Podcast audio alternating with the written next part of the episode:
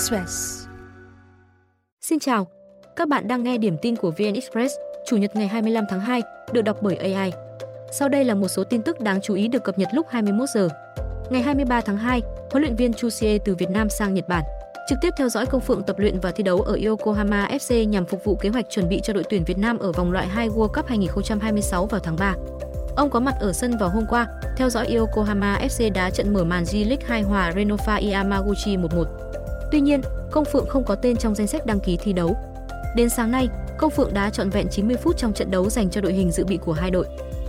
Trước đó, Công Phượng rời Hoàng Anh Gia Lai đến Yokohama FC sau mùa giải 2022. Anh chỉ có một lần thi đấu ở J-League Cup 2023 với 3 phút bù cuối hiệp 2, nhưng không được đăng ký thi đấu trận nào ở J-League 1 và Cúp Hoàng đế. Hợp đồng của Công Phượng với Yokohama FC kéo dài đến hết mùa giải 2025. Công Phượng vẫn phải nỗ lực cao độ để cạnh tranh một suất thi đấu chính thức với cả cầu thủ bản địa lẫn ngoại binh. Không được thi đấu ở Yokohama là nguyên nhân khiến Công Phượng không được huấn luyện viên Troussier triệu tập lên đội tuyển quốc gia cho đợt tập trung quan trọng vào tháng 10 năm 2023 đá giao hữu với Trung Quốc, Uzbekistan và Hàn Quốc. Sau đó, anh tiếp tục vắng mặt ở đợt tập trung tháng 11 thi đấu vòng loại 2 World Cup 2026 gặp Philippines và Iraq, rồi ASEAN Cup 2023 tại Qatar. Ngày 28 tháng 2, huấn luyện viên Troussier sẽ trở lại Việt Nam tiếp tục theo dõi V-League. Ông cùng đội tuyển quốc gia dự kiến hội quân vào ngày 12 tháng 3, hướng tới hai trận gặp Indonesia ngày 21 tháng 3 và ngày 26 tháng 3, thuộc vòng loại 2 World Cup 2026. Kết quả hai trận gặp Indonesia có thể quyết định tương lai của huấn luyện viên Troussier, vốn chịu nhiều chỉ trích sau khi Việt Nam bị loại từ vòng bảng ASEAN Cup 2023, lần lượt thua Nhật Bản, Indonesia và Iraq. Mục tiêu VFF dành cho huấn luyện viên người Pháp là giành quyền vào vòng loại 3 World Cup 2026 và vô địch AFF Cup 2024. Tập đoàn Điện lực Việt Nam EVN cho biết đã nhận được đề xuất từ 7 dự án điện gió của Lào, tổng công suất gần 4.150 MW, muốn bán điện cho Việt Nam. Trong số này, công suất đề nghị bán trước năm 2025 là hơn 682 MW, số còn lại sau thời gian này.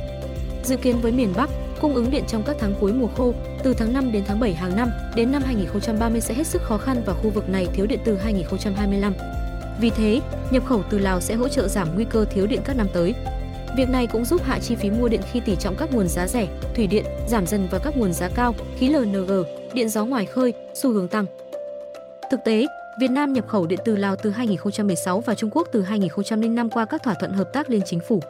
Theo đề xuất, các dự án điện gió từ Lào dự kiến đưa về Việt Nam qua đường dây truyền tải khu vực Quảng Trị.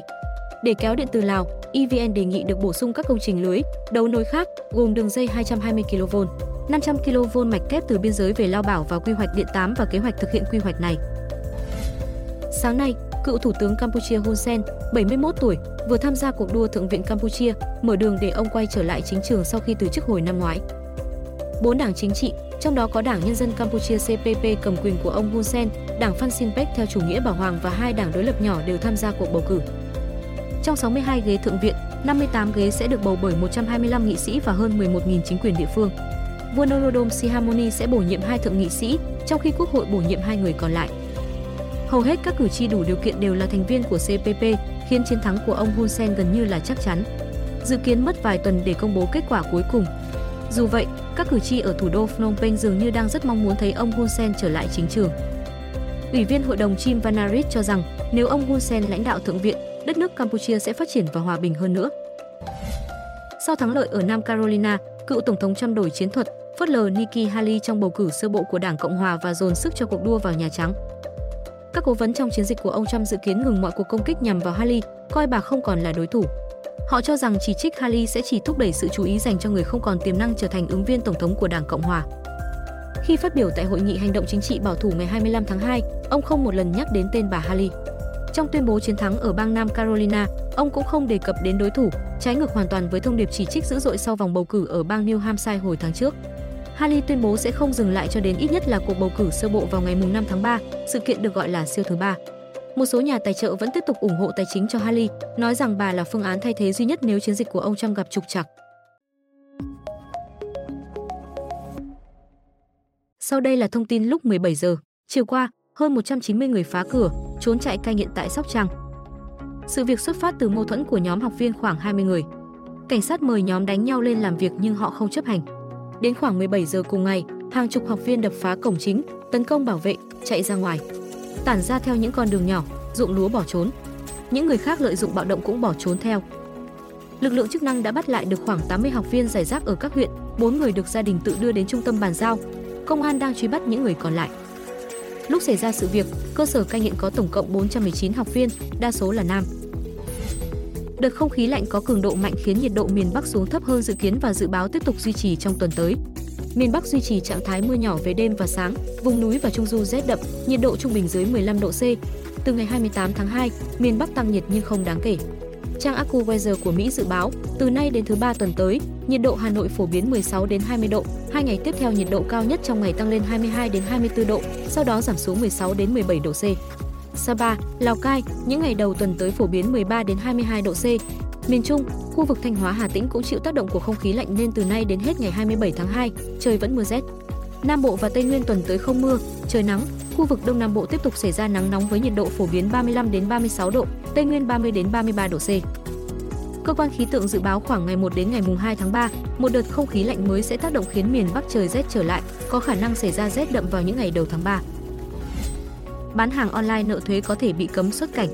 Nội dung vừa được nêu tại cuộc họp của Tổng cục Thuế về các giải pháp cụ thể chống thất thu thuế từ thương mại điện tử cuối tuần qua. Hiện người bán hàng online cần đóng thuế giá trị gia tăng và thuế thu nhập cá nhân nếu có doanh thu từ kinh doanh trực tuyến trên 100 triệu đồng mỗi năm. Tuy nhiên, cơ quan thuế không dễ quản lý đầy đủ các nguồn thu, xác định đối tượng nộp thuế, căn cứ tính thuế, kiểm soát giao dịch kinh doanh, dòng tiền. Ngành thuế khẳng định thời gian tới sẽ tiếp tục siết quản lý thu thuế từ thương mại điện tử. Danh sách những người bán hàng online nợ thuế sẽ bị công khai trên các phương tiện thông tin đại chúng. Cùng đó, cơ quan này sẽ cưỡng chế, trong đó có biện pháp cấm xuất cảnh với người nộp thuế chưa hoàn thành nghĩa vụ. Các biện pháp này mấy năm qua đã được áp dụng với cá nhân, đại diện doanh nghiệp chưa hoàn thành nghĩa vụ thuế. Theo quy định hiện hành, sàn giao dịch thương mại điện tử phải cung cấp thông tin về người bán. Riêng các sàn có chức năng đặt hàng trực tuyến như Shopee, Lazada còn phải cung cấp thêm doanh thu của từng người bán. Dựa trên các thông tin này, cơ quan thuế sẽ rà soát để đưa nhiều cá nhân, tổ chức vào diện quản lý, yêu cầu kê khai phù hợp nhằm điều chỉnh doanh thu hoặc xử lý truy thu. Cục Đường bộ Việt Nam đề nghị điều chỉnh vạch sơn giữa lề đường với làn xe chạy để tăng năng lực khai thác trên cao tốc Cam Lộ, La Sơn từ Quảng Trị đến Thừa Thiên Huế. Cụ thể, sẽ điều chỉnh vạch sơn phân làn giữa lề gia cố với làn đường xe chạy, từ nét liền thành nét đứt để cho phép phương tiện đi vào lề gia cố khi cần tránh vượt, tăng hiệu quả lưu thông. Về đề xuất của một số chuyên gia thay vạch sơn nét liền giữa đường hai làn xe bằng nét đứt tại các đoạn tầm nhìn thoáng, đại diện Cục Đường bộ Việt Nam cho biết phải khảo sát tại từng vị trí mới đưa ra phương án điều chỉnh. Phó giáo sư, tiến sĩ Vũ Hoài Nam, Đại học Xây dựng Hà Nội cho rằng đường có vạch liền cấm vượt ở giữa làm giảm năng lực thông hành, chỉ đạt khoảng 60%. Cao tốc Cam Lộ, La Sơn hiện chưa đạt tiêu chuẩn cao tốc do thiếu giải phân cách giữa, thiếu làn dừng khẩn cấp. Các chuyên gia giao thông cho rằng hạ tầng hạn chế nên tuyến cao tốc cần được tổ chức giao thông hiệu quả để đảm bảo an toàn. Truyền thông Mỹ vừa xác định ông Trump đánh bại bà Haley trong cuộc bầu cử sơ bộ Đảng Cộng hòa ở bang Nam Carolina, nơi được coi là bang nhà của bà Haley. Kết quả này được các hãng truyền thông Mỹ đưa ra bằng những phương pháp như phân tích số lượng cử tri đi bầu, hỏi ý kiến cử tri tại điểm bỏ phiếu, tính toán khoảng cách giữa các ứng viên. Những phân tích này luôn chính xác và được coi là căn cứ để xác định nhanh người chiến thắng trước khi toàn bộ phiếu được kiểm. Chiến thắng mới nhất của cựu tổng thống được cho là sẽ tiếp tục gia tăng áp lực mạnh mẽ lên Haley, buộc bà phải rời khỏi cuộc đua. Haley tuyên bố sẽ không dừng lại cho đến ít nhất là ngày 5 tháng 3, sự kiện được gọi là siêu thứ ba. Tuy nhiên, cựu đại sứ Mỹ tại Liên Hợp Quốc đến nay vẫn không thể làm giảm động lực của ông Trump, ngay cả ở bang quê nhà Nam Carolina của bà. Mới đây, Nga vừa công bố video cho thấy quân đội nước này thu giữ nhiều vũ khí và đạn dược do NATO sản xuất ở thành phố Avdiivka, gồm những bộ điều khiển máy bay không người lái, UAV, cùng thiết bị đầu cuối Starlink, hàng chục súng phóng lựu chống tăng do NATO sản xuất, đạn dược, lựu đạn cầm tay, vũ khí tự động và khẩu phần ăn khô. Tất cả những thứ này đã được binh lính Ukraine bỏ lại khi họ bỏ chạy khỏi nhà máy than đá và hóa chất trước đòn tấn công dữ dội của quân đội Nga. Video cũng cho thấy một chiếc thùng chứa đạn dành cho súng phóng lựu và một hộp kim loại chứa đạn súng máy. Ukraine đã sử dụng thiết bị đầu cuối Internet Starlink do công ty SpaceX của tỷ phú Elon Musk sản xuất ngay từ đầu cuộc xung đột cho cả mục đích dân sự và quân sự. Tuy nhiên, hồi tháng 9 năm 2023, Musk đã khiến Kiev tức giận sau khi ông từ chối yêu cầu sử dụng Starlink để tạo điều kiện cho một cuộc đột kích vào hạm đội Nga ở bán đảo Crimea. Trước sức ép từ lực lượng Nga, quân đội Ukraine hôm 17 tháng 2 ra lệnh rút quân khỏi Avdiivka, chuyển sang phòng thủ ở những khu vực thuận lợi hơn để tránh bị bao vây. Kiểm soát Avdiivka được coi là thắng lợi lớn nhất của Nga kể từ khi giành được Bakhmut hồi tháng 5 năm 2023.